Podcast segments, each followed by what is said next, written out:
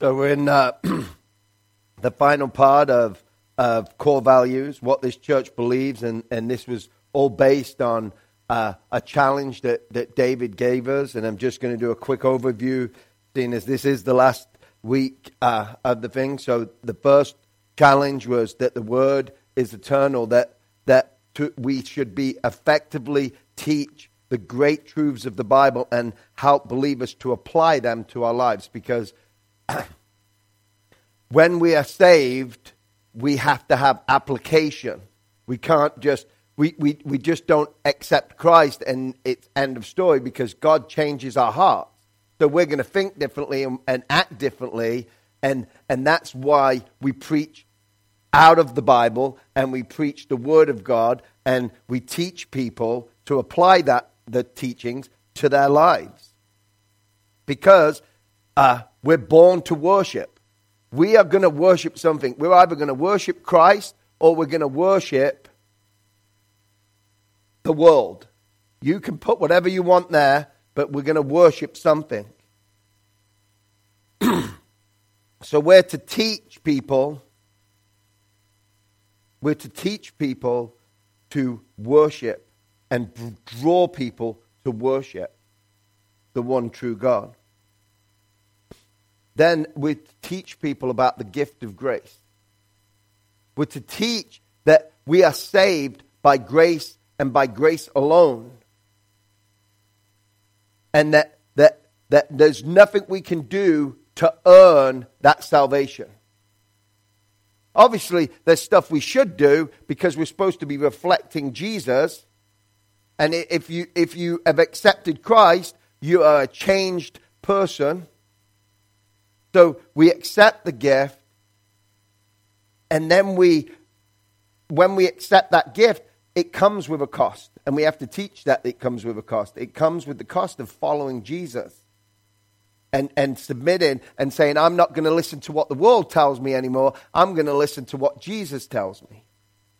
So then it gets, gets to the point of redefining discipleship. So we're to lovingly support each other as we move through the challenges of life because I know that life is hard and there's going to be challenges in this life. Challenges that we can't go through on our own. And who better to go through with and learn from and grow each other than other believers?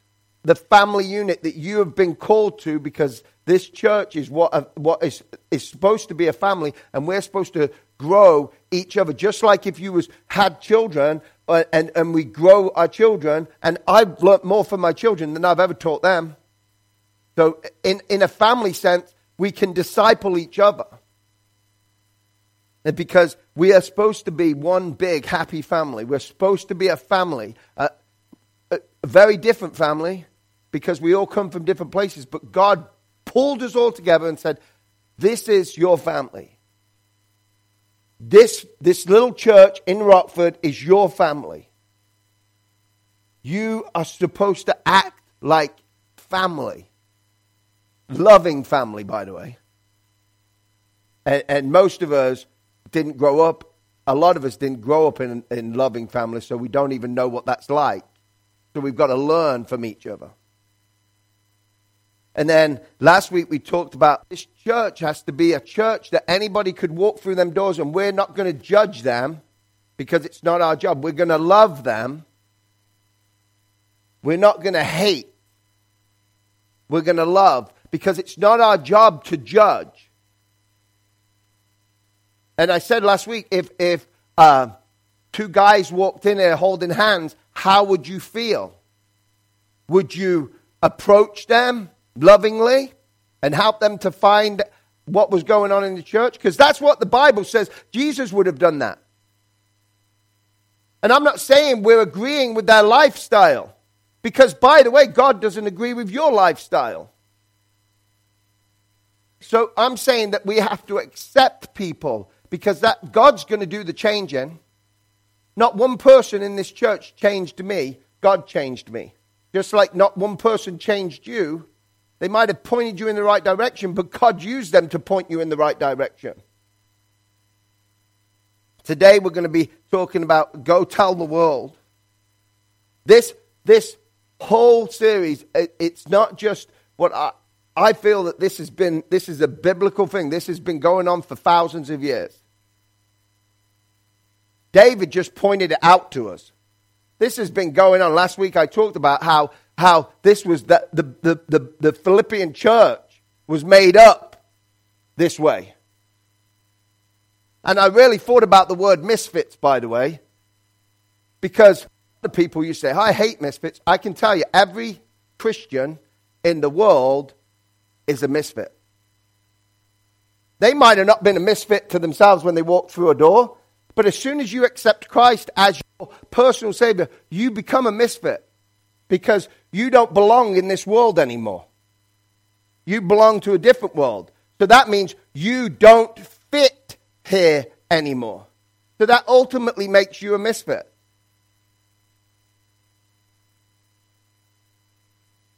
And not only was it, I think it's God's calling, I think it was David's calling, I think it's my calling.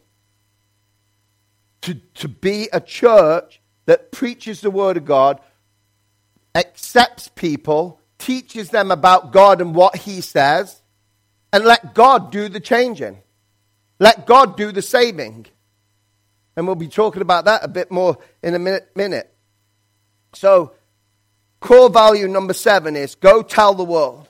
We are to actively reach out to the lost people of the world, wherever they are, through the work of world missions. And I want to add something to that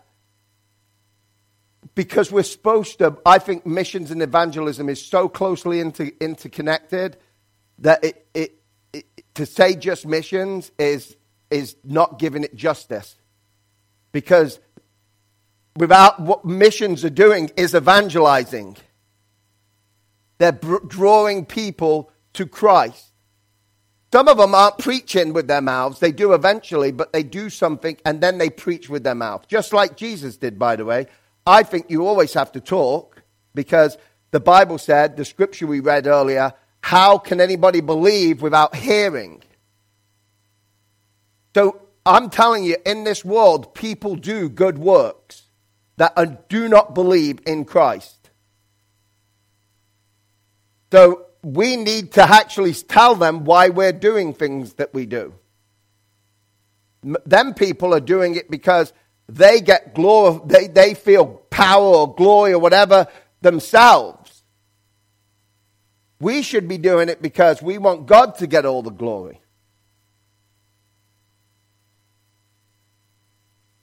We are living on a mission.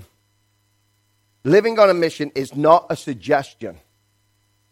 When Jesus says, He says, Go tell. You see, I'm going to read the scripture, uh, Matthew 28 16 through 20. Now, the 11 disciples went to Galilee, to the mountain to which Jesus had directed them. This is right before the ascension. And when they saw him there, they worshipped him, but some doubted.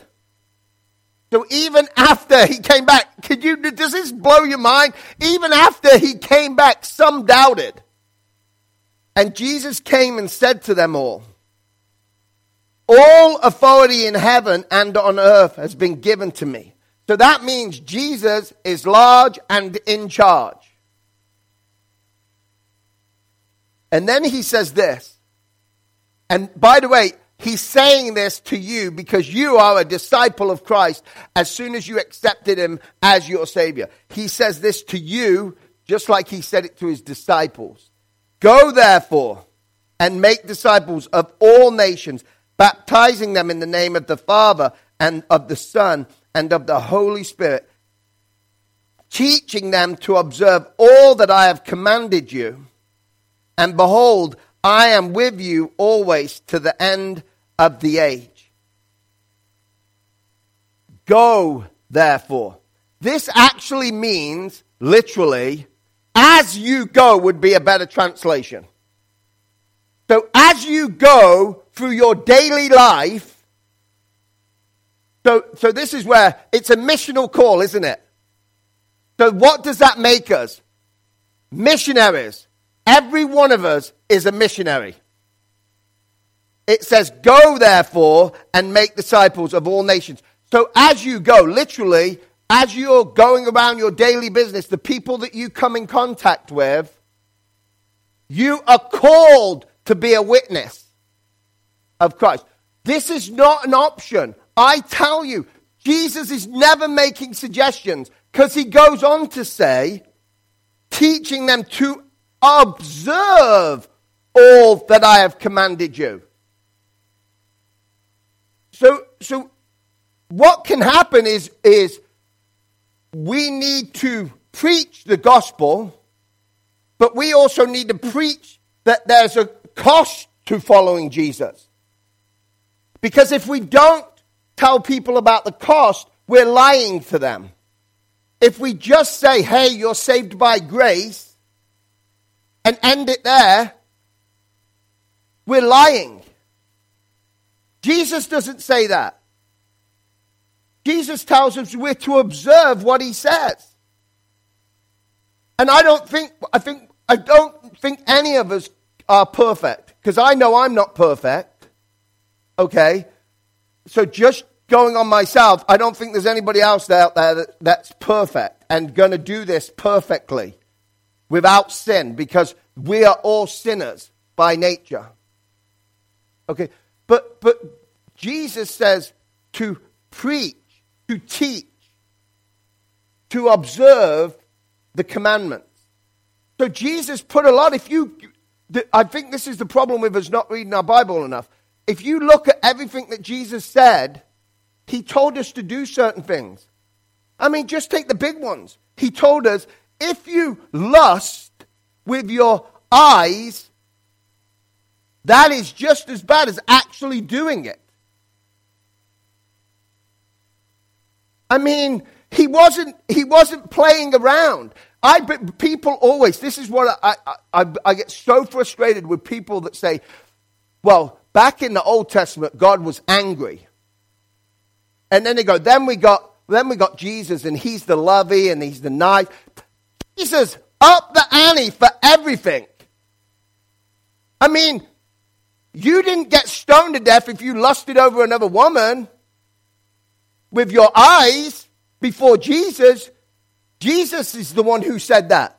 Jesus made it more demanding, not less demanding of us. So people say, well, he's fulfilled the law. Yes, he did. And I believe that we can't keep all the commandments.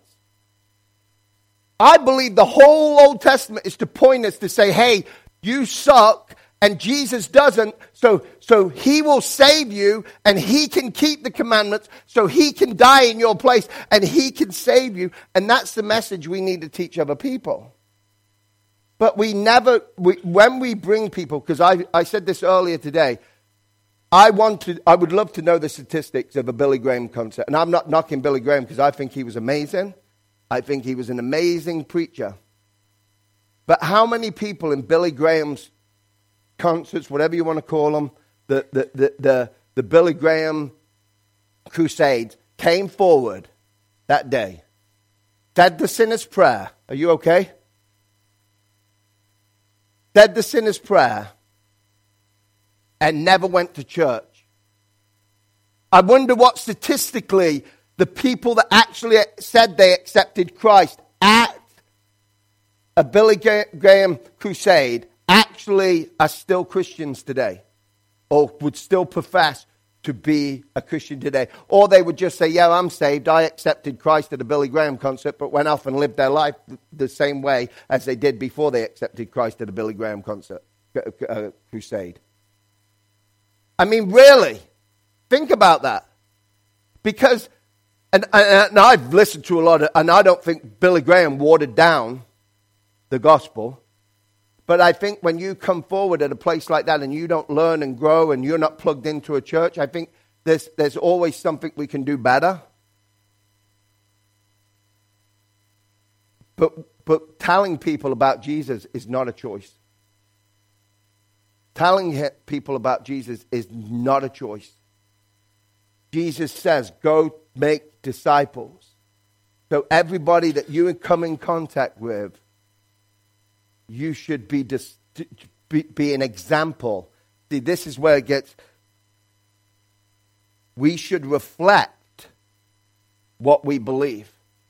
See, it's easy to say, say, I believe something, but are we actually living what we believe? I mean, how can we really be a witness for Christ if we're not acting like Christ? I mean, that is what the Bible tells us to do. Paul is over and over and over saying, You are a new creation. So stop doing the old things because you're new. Live for Christ.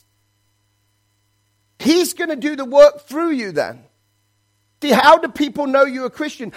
How do people know in your life you're a Christian? Do they see Jesus? I mean, a poor model of him, obviously. A poor model of him, but that you should be reflecting Jesus. You should be reflecting his life. You should be looking for opportunities to show people what Jesus was like. You should be showing the care that Jesus showed. See, we, we spend our lives judging non Christians. There's not one person in there that could say, You've never said they, they shouldn't be doing that. That's a sin. They shouldn't be doing that. And I'm not saying you're doing it like that, but we condemn people that we're not even called to condemn. Because the only people we're supposed to worry about, and I told you last week, if you see me sinning, I want you to point it out to me. I want you, as my church, to hold me accountable. But nobody out there, not even another Christian out there, can hold me accountable. This is where God put me, and this is my family of brothers and sisters, and everyone that belongs, that belongs to the church, that's a member of this church, has every entitlement to, to pour into my life positively by, by telling me when I'm sinning, by pointing out when I'm wrong. And I, by the way, have the same authority over your life. That is what being a Christian family member is about, is holding each other accountable. So when we go outside of this church, we can be a witness of what it looks like because we are going to reflect what we believe. And I'm not saying, because I think we've got a lot of work to do, all of us, including me, at this very thing. If we want to bring more people to Christ, we need to work on ourselves a little bit first. We need to work on the core first. I was just talking this week about growth and wanting to see more people in the seats, okay? But I think we need to get some things straight before we get all these people flowing in and we end up with chaos because we're not 100% sure what to do. We need to grow here first, and then we can grow this way. Because God will bring the growth. If we do it right, if we do it biblically, if we start acting out what we believe, I, I don't have no doubt that every seat in this, this sanctuary will be filled if God wants it filled. I want to see more people baptized.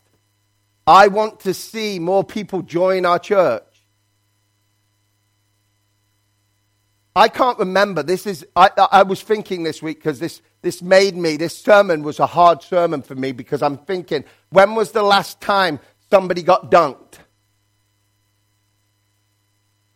Can anybody tell me? That's sad. Don't you think that's sad?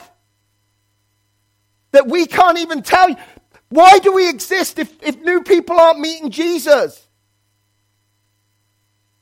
As a church, why do we exist? We're, we're doing a poor job, and I'm, I'm guilty. of reflecting Jesus. Of reflecting Jesus. Ephesians says this Now that I say and testify in the Lord that you must no longer walk as the Gentiles do, in the futility of their minds. They are darkened in their understanding, alienated from the life of God because of the, the, the ignorance that is in them, due to their hardness of their hearts. They have become callous and have become given themselves up to sens- sensuality, greed, greedy to practice every kind of impurity. But that is not the way you learned Christ.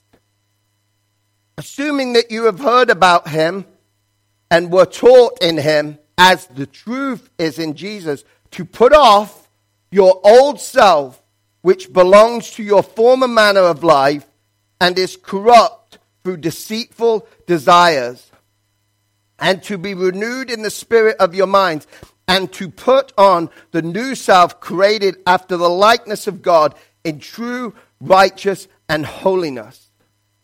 This is God's word. It's not my word. I didn't make this stuff up. We are supposed to be reflecting Christ. We are supposed to put our old self off. We're not supposed to say, hey, that's okay. You can, you can accept Christ and stay in your sin. I don't think that's how it works. Because here's the problem is, is I'm not saying we're never going to sin again. So let me get that straight. Because everyone in there is going to sin. But it's unrepentant sin. If you're not a repentant sinner, I'm not sure that you're saved. I'm not saying because that's up to God. But I'm not sure biblically when I look in the Bible, if you're an unrepentant sinner, if you do not repent of the sins that you do on a daily basis, you are an unrepentant sinner. You might want to get on your knees and talk to Jesus and see what he has to say.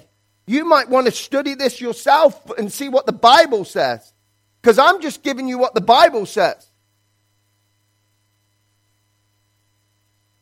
And if we can get that straight, and we should start doing this right now. And it actually blew my mind because a lot of things blew my mind this week about this. It, it, was, like I said, it was hard because I started thinking about the church and, and baptism, and then I started thinking about how we pray. And I'm going to tell you, I'm an elder, and I'm going to tell you this your elders have let you down. And I'm not, I'm going to say all of us, uh, anybody that's on the elder board has let you down. Because they haven't been praying for you. They haven't been praying for this. We get together and we have a meeting. We're going to have one today and we strictly talk business and a little bit of prayer. And the problem is, is, is that's not what the Bible says. We are supposed to be praying for you as a congregation. And we're also supposed to be praying for this city and what is happening in this city. And we're supposed to pray for other churches in this city.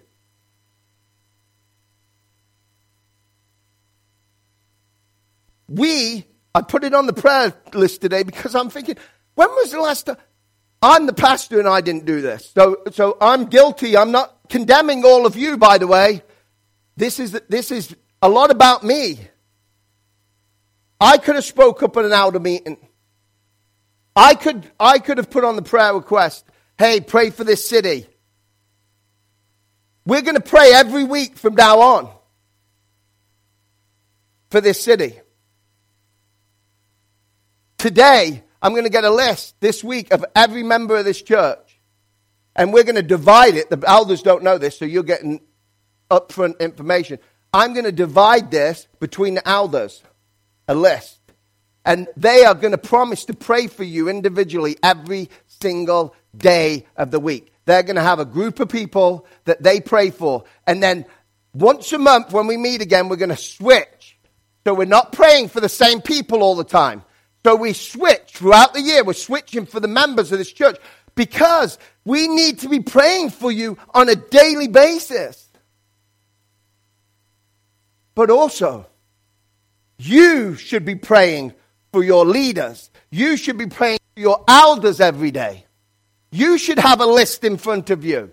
You should know who your elders are, and you should be praying for their growth and their the God to spiritually lead them in the direction He's called this church for. So you've got some accountability here too. It's not just us that's messed up, it's you that's messed up too. Because we should be praying, because I think if we start praying, we'll bear more fruit. We'll bear more fruit. God moves more in prayer. You know what's amazing? I think 20, 20 plus years ago, this was a praying church. Uh, I, I know it because I've not, I just, I knew that people were praying for me in this church. Okay? But then, then I hear other people that said, yeah, we prayed for you every week to, to meet Jesus. And, and, you know, I think we've lost something that we need to get back. I think we've lost something. We've trying to fit into a model of what other churches are doing or whatever. We need to go back a little bit. We need to, we need to, we need to go back. You see, God will honor that.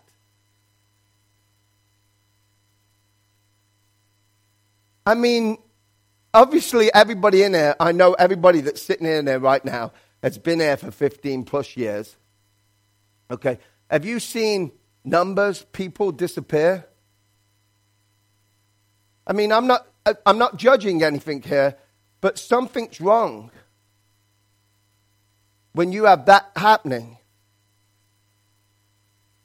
We're doing something wrong when we're diminishing people, not growing, not bringing more people to Christ. Obviously, again, it starts with the, the people that you voted in for leadership of the church. That's why I'm going to tell, and I'm going to I'm going to harp on this every week about there's one meeting a year, one meeting in a year that we meet as a, a business meeting. And I'm going to, I want everybody who professes to be a member at that meeting. Because I think if you're not there, I don't think you could class yourself as a member. I mean, if you, if you, if, if you had a house meeting because you need to straighten some stuff out in your house, and you, you, wouldn't you be there? If one of your kids didn't show up, you would be upset, wouldn't you? Yet we so easily, nonchalantly don't come to the, the meeting that decides the fate of this church. And we can't do missions. We can't do all of this without that. That's why I'm going to harp on you. It's going to be like a broken record. And, and, and it's all I can do because here's, here's the ultimate, ultimate thing is that we need to pray. And, and, and, and we need to have a list of prayers that we go to every day. And we lift up God because that's what we're supposed to do first. And then we, we pick some people to pray for. And, and as church members, you should be praying every day for your elders by name, not in a group, by name. And here's the thing if, if your members want to do what the elders do, you, there's only 11 elders right now. You could take a couple each and, and you take one each and know that, that and, and commit to taking that person and just praying for them. Okay, that, that's take one a month. Randomly yourself, pick an elder once a month to pray for every single day. Every single day. And I will promise you, this is a promise from me to you, that I will pray for you every day. As your pastor, You see, I take this role seriously because when I look at Scripture, I'm going to be judged for this. That is why I'm never going to candy up or, or make this too sweet for you because guess who's got to stand in front of Jesus and give an account for how I preached his word to his flock, to his sheep, me. And I take that pretty seriously because I know who he is. And I'm not going to do this perfectly, and you're not going to do your part perfectly. But we need to attain to that goal because that's what the Bible says. That's what God's Word says. So this week, this is, this is, this is, I want you to make a list, maybe one or two people that you know that don't know Jesus. That you know that don't know Jesus, and there's not one person in here that can tell me they don't know somebody that doesn't know Jesus, okay? You need to start praying for them now. And you need to not stop praying for them if it takes 20 years or 30 years, or you die before they meet Jesus. You continue to pray for them. And, until if they're older than you or they die before you, then you can stop praying because their, their, their consequence is over. But unless they die or meet Jesus, and even if they meet Jesus, you, you continue to pray for them because they need to spiritually grow in Jesus. But you need, a, you need a, a list. It doesn't have to be long one, two, three people that you pray for. That you pray for every single day. Because I believe that I'm standing here because this church prayed for me. And there's a lot of people in this church today that still that prayed for me. And I'm only here because of that. How many of you would like to see more baptisms? How many people would like to see more people join this church? And not because we want their money, because we want to give them what we've got. We want to show them the grace of God. Let's be the church that God has called us to be. Colossians 1 9 through 11 says this And so, from the day we heard, we have not ceased to pray for you, asking that you may be filled with the knowledge of His will in all spiritual wisdom and understanding, so as to walk in a manner worthy of the Lord, fully pleasing to Him bearing fruit in every good work and increasing in the knowledge of God, being strengthened with all power according to his glorious might, for all endurance and patience with joy. God will honor your prayers. They're the kind of prayers he wants to hear. But we soon go to him if we've got a problem. We need to stop sometimes and forget about ourselves. Actually, what you do, this is the good thing to do, is I've got a problem. I go to one of you and say, Can you pray for me? And then I'm not worried about it because you're praying for me. Okay? And then you get a problem, you come to somebody else or me, and I pray for you. You don't have to worry about pray- You can pray for other people then. Hey, how would that work? Wow. I'm not saying you shouldn't pray for yourself. I'm saying sometimes when you ask somebody else to pray, God helps them to discern what they should pray for. We pray for health, wealth, and, and whatever prosperity when that's not what the Bible promises. So, this week, who this week can you be praying for? And I mean, don't take this lightly. If you don't do reading the scriptures that I ask you to do, this is something that you should take seriously.